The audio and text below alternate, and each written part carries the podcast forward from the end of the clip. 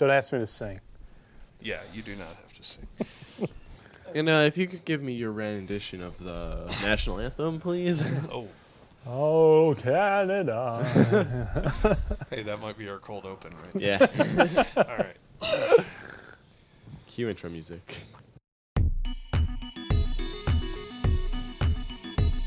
Welcome, ladies and gentlemen, to episode 5 of the Bradcast. Joining us today will be our guest star, Brandon Cooper. Hello, Brandon. Thanks for having me, guys. Hello. You're welcome, Brandon. I am Podge, your host. And I am Blaze, your host. And this is episode 5 of the Bradcast. And as always, we will give you a quick rundown of what the Bradcast is. The Bradcast is a podcast that is dedicated to our friend, Brad Northern. He is a great guy, and we just want the world to know how great of a guy he is. So we tell true stories about Brad that we have sensationalized and added. Well, some of them are just embellishments. Some of them are outright lies, too, you know. But we're telling you up front, so we're not intending to deceive you, really, you know. But we brought in our friend Brandon here because he has known Brad for how many years? Well, let me put it to you this way. I've known Brad.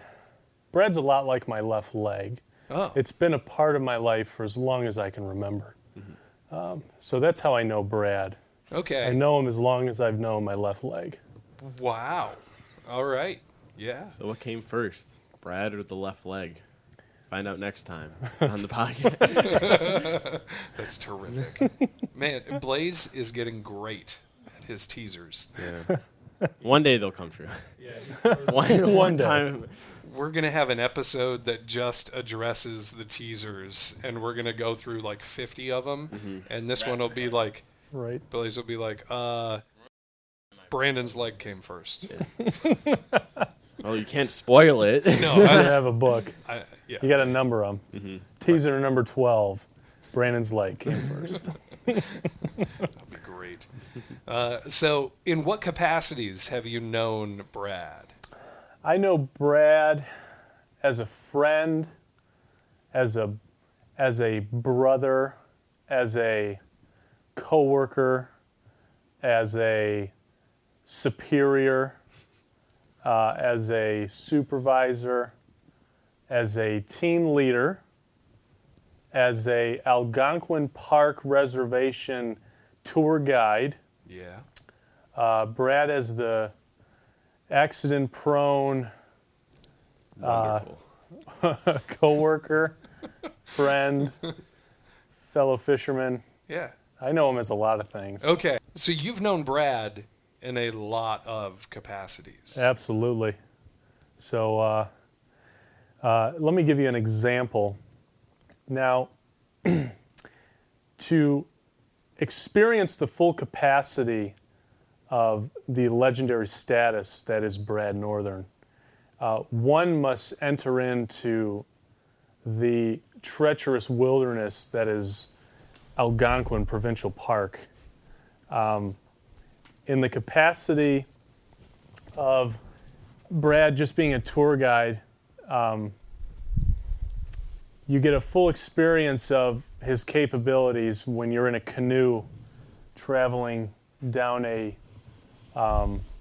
treacherous creek bed through the wilderness of Algonquin. There's bear, wolf, and giant moose-infested forestry, and you have leech-infested slow water, and you have treacherous whitewater rafting in these creeks. And we came up to a portage. That's the way the Canadians pronounce portage.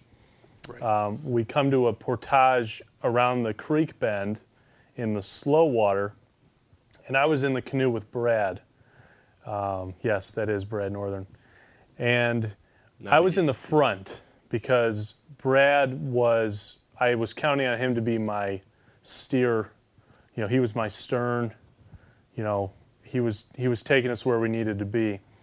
and we came up on the portage first, and we blocked the downstream direction so that all the other people can safely get off of their canoes onto the portage. And in the meantime, I made a bad move, and I steered us in the wrong direction via the front of the canoe. And we ended up traveling down the white water at a treacherous speed, and we started to go backward down the rapid, which is a scary feeling because there's nothing worse than going backward into the wilderness, not knowing what is down the way. And some of those rapids are pretty treacherous. They sure are. I mean, if we turned one which way, we were going to fill the canoe with water. I mean, these are just not, this is not your everyday stroll down the, this isn't creek walking with the dogs, let me tell you. This is like life or death at this moment. And so we go down backward, and I'm pretty much, you know, Carrie Underwood in it, Jesus take the wheel, I don't know what's going on right now. And instead of Jesus taking the wheel, Brad stepped in, the legend, the myth. The man. This is where the myth just came to fruition, and he just radiated his legendary status by purposefully directing us toward a boulder in the middle of the rapid that was just low enough where we could slide the middle of the canoe up onto this rock and pivot in a 180 degree to straighten us back out so we can safely travel down these rapids forward ways. And I mean, if it weren't for Brad, I would probably be covered in leeches. And that's just dangerous. Right. Because when you're 500 miles away from home, the last thing you need is some bloodborne pathogen making it in your system via a leech. Right. You know? Right. I mean, ugh. So he was able to keep his head enough that going backwards down rapids. Now, I've gone frontwards down rapids. I haven't gone to rapids. Oh, man. We got to get Blaze on some rapids. You need to go to Algonquin. And the person to go with is Brad Northern. So, you know, we know that we've covered some of Brad in the Algonquin, you know. With the moose Blaze story. Yeah, Blaze told us about the moose that is still hanging at the shop that Brad saved us from. Yes. You know? And it's such a good way of describing the things that just make Brad special because it brings out the extraordinary. Right. I mean, it's almost like when that distress signal goes up and the superhero jumps to action. That's kind of what the wilderness is for Brad. It's always there. Right. But it is exemplified in the wilderness. Mm. Now, one story that I have that goes along with that is, well, I have two. So the first was we were in Alaska, kind of in the Alaskan wilderness. Mm. And it's a dangerous area. It is, yeah. Mm. Yeah. We were very close to a bear that... Mm. Yeah, it didn't mess with us, so Brad didn't have to intervene that time. But I think we know why he didn't mess with us. Right, yeah. I think you're right, yes. Yeah. So we climbed a mountain, which people do in Alaska, probably more tourists. They're crazy, I heard. Yeah, yeah. They live life on the edge. Right, it's something to do when you go there. It's like walk on glaciers or climb mountains or something. Right. So there was a mountain that had snow that was covering, I'd say, 20% of the mountain, you know, and we made it up to the top and, you know, we're leading these teenagers on their way up the mountain. And we saw some people sliding down the snow embankment that was probably a few football fields long and it was pretty steep. Mm. And so we started sliding down. And I slid. Natural reaction. Sure. I was the first one, so I just kind of jumped and landed. And I have a video of that. Maybe I could tweet out that video. Mm-hmm. I'd like to see that. TheBradcast1 is our Twitter handle. And we have shout out to our friend Rachel, who is our first follower. First. Only, but that's besides the point. Yeah. I wasn't going to mention first, but she is first. The first. No, wait, you guys can change that by following our Twitter. Are you talking to the audience or us? Well, all of us can be. Because I could follow it. I kind of figured, I don't know if Brad's ever on Twitter. I didn't want him to see me following. The other thing about this that we haven't mentioned is that Brad has no idea that this podcast exists. Right. In due time. Yeah. I'm sure it'll happen. Yeah. We've got a couple of episodes. Brandon has been friends with Brad for life. Yes. We're looking into some family members, getting them involved in the Bradcast. And the closer we get to him, I just had a thought. We should get Brad to guest star on the Bradcast without even knowing about the Bradcast. Oh, that would be great. We'll work on that. We'll film a documentary about it. Right. We'll see. Yes. We'll see what we can do with that. Right. But in the meantime, so we slide down this mountain. Brad slides down. Things are going well. We have this guy with us. To protect his identity, we'll just call him Danny. He slid down, and I've got a picture of him sliding. He went face first, which is a gutsy move. Mm-hmm. But it sure is in Alaska. Yeah. You're far away from a hospital. That's exactly right. He was cooking, you know? The way I did it, I was able to dig my heels in and was able to slow myself down when I needed to. But Danny... He would have to do it with his face if he wanted to slow down. Exactly.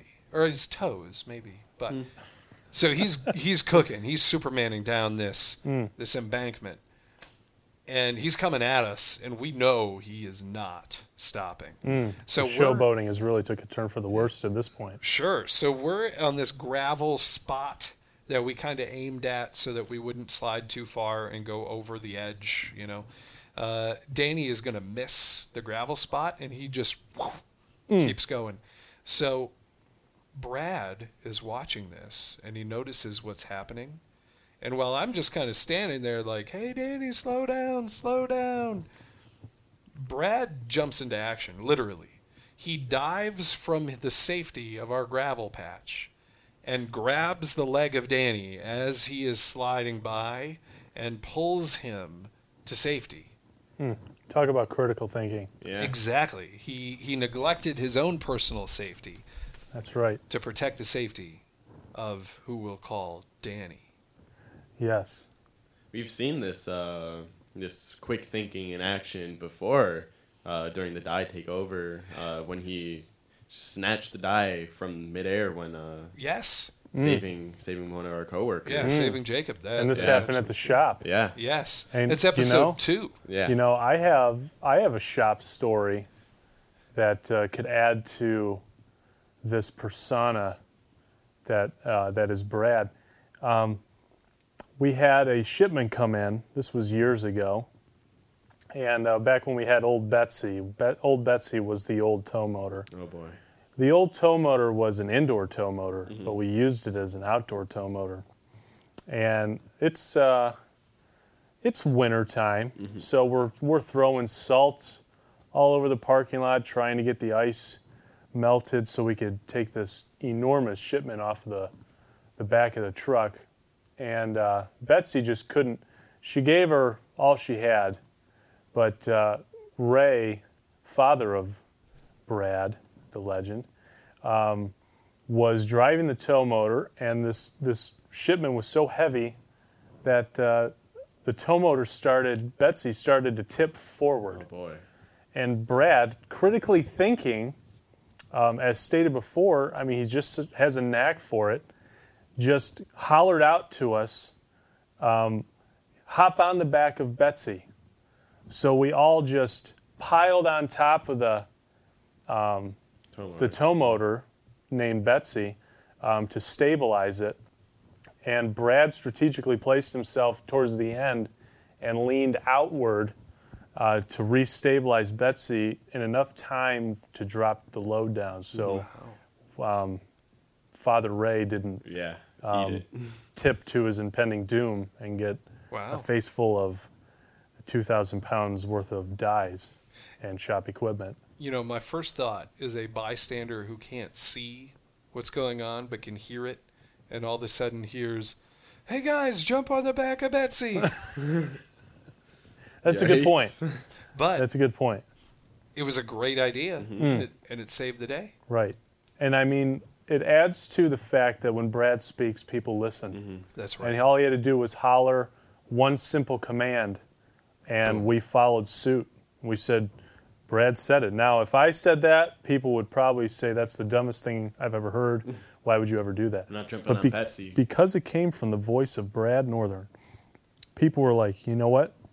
He's probably calculated that in his dome piece enough in this millisecond of time to realize that it's the best option, so we should follow suit.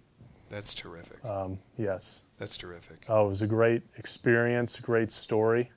I mean, how many people can say that their boss told them to jump on a tipping tow motor? Most times they say run for your life. Yeah. Yeah. But yeah. If there are any OSHA officials out there listening, it's all OSHA compliant. That's right. Yes. Always OSHA compliant. Yep. Yes. You know, there was one other instance in the Alaskan wilderness where we were on a float trip, which is kind of like our wilderness trips with the canoes, but you're on rafts and you don't have to paddle because the river just kind of takes you. So we camped out for a couple of days, and I was in charge of bringing all the food, and we were eating okay, you know, nothing super fancy, but it was good. And we came to the last day, and all we had left were a hodgepodge, if you will, of random foods. So I found a mixture that was kind of like a potato thing that you were supposed to add ground beef to and cook it in a skillet, you know. Sounds delectable. Yes, yeah. There was also another one that was designed to have tuna added to it. Mm. And I thought, hey, why don't we mix these things together? Because we have like 12 people we have to feed, and neither one of these are big enough. You know? And everyone loves tuna. That's exactly right. You know, so I mixed it together, and it was terrible. It was Well, I didn't want to say anything out loud, but I could only imagine. Yeah, no, it was disgusting. And we had a couple of people that were eating it and couldn't really eat it. One guy tried to doctor it up by adding massive amounts of mustard to it. Ooh. And mustard and tuna. You know, okay, hey, so it's worth a try. You know, it wasn't one of my finer moments as a chef, you know? Yeah. Which I'm not a chef, but as a cook, as a provider of meals, it wasn't a great day. Mm. So Brad, he's got this philosophy, and Blaze, you'll have to tell us more about this philosophy, but he is able to save any meal is basically the way it works. So Blaze? Yeah. So he has three ingredients that, in his words exactly, make up everything in the world. And these three ingredients are ground cumin, cilantro, and a third special ingredient that cannot be named because it needs to be kept secret. For whatever reason, he did not go in depth about, but it just needs to be kept secret. Mm. So with these three ingredients, and they're considered to be the base for everything in the world. So say you were to take monkey spit or mud and add it with these three ingredients, you would get something else. Off the top of my head, if you were to take an armadillo shell and the three base ingredients and mix them together, you would get water. Huh. Whoa. It's weird. Like, that is not where I thought this was going. Not just something edible, but something that can preserve life. Yeah. It's these three base ingredients mixed with whatever other fourth, fifth, sixth ingredient can make just about everything. Like the couches that we sit on are a mixture of the three ingredients plus mustard and hair from sheep or sheep wool. Sorry, and wow.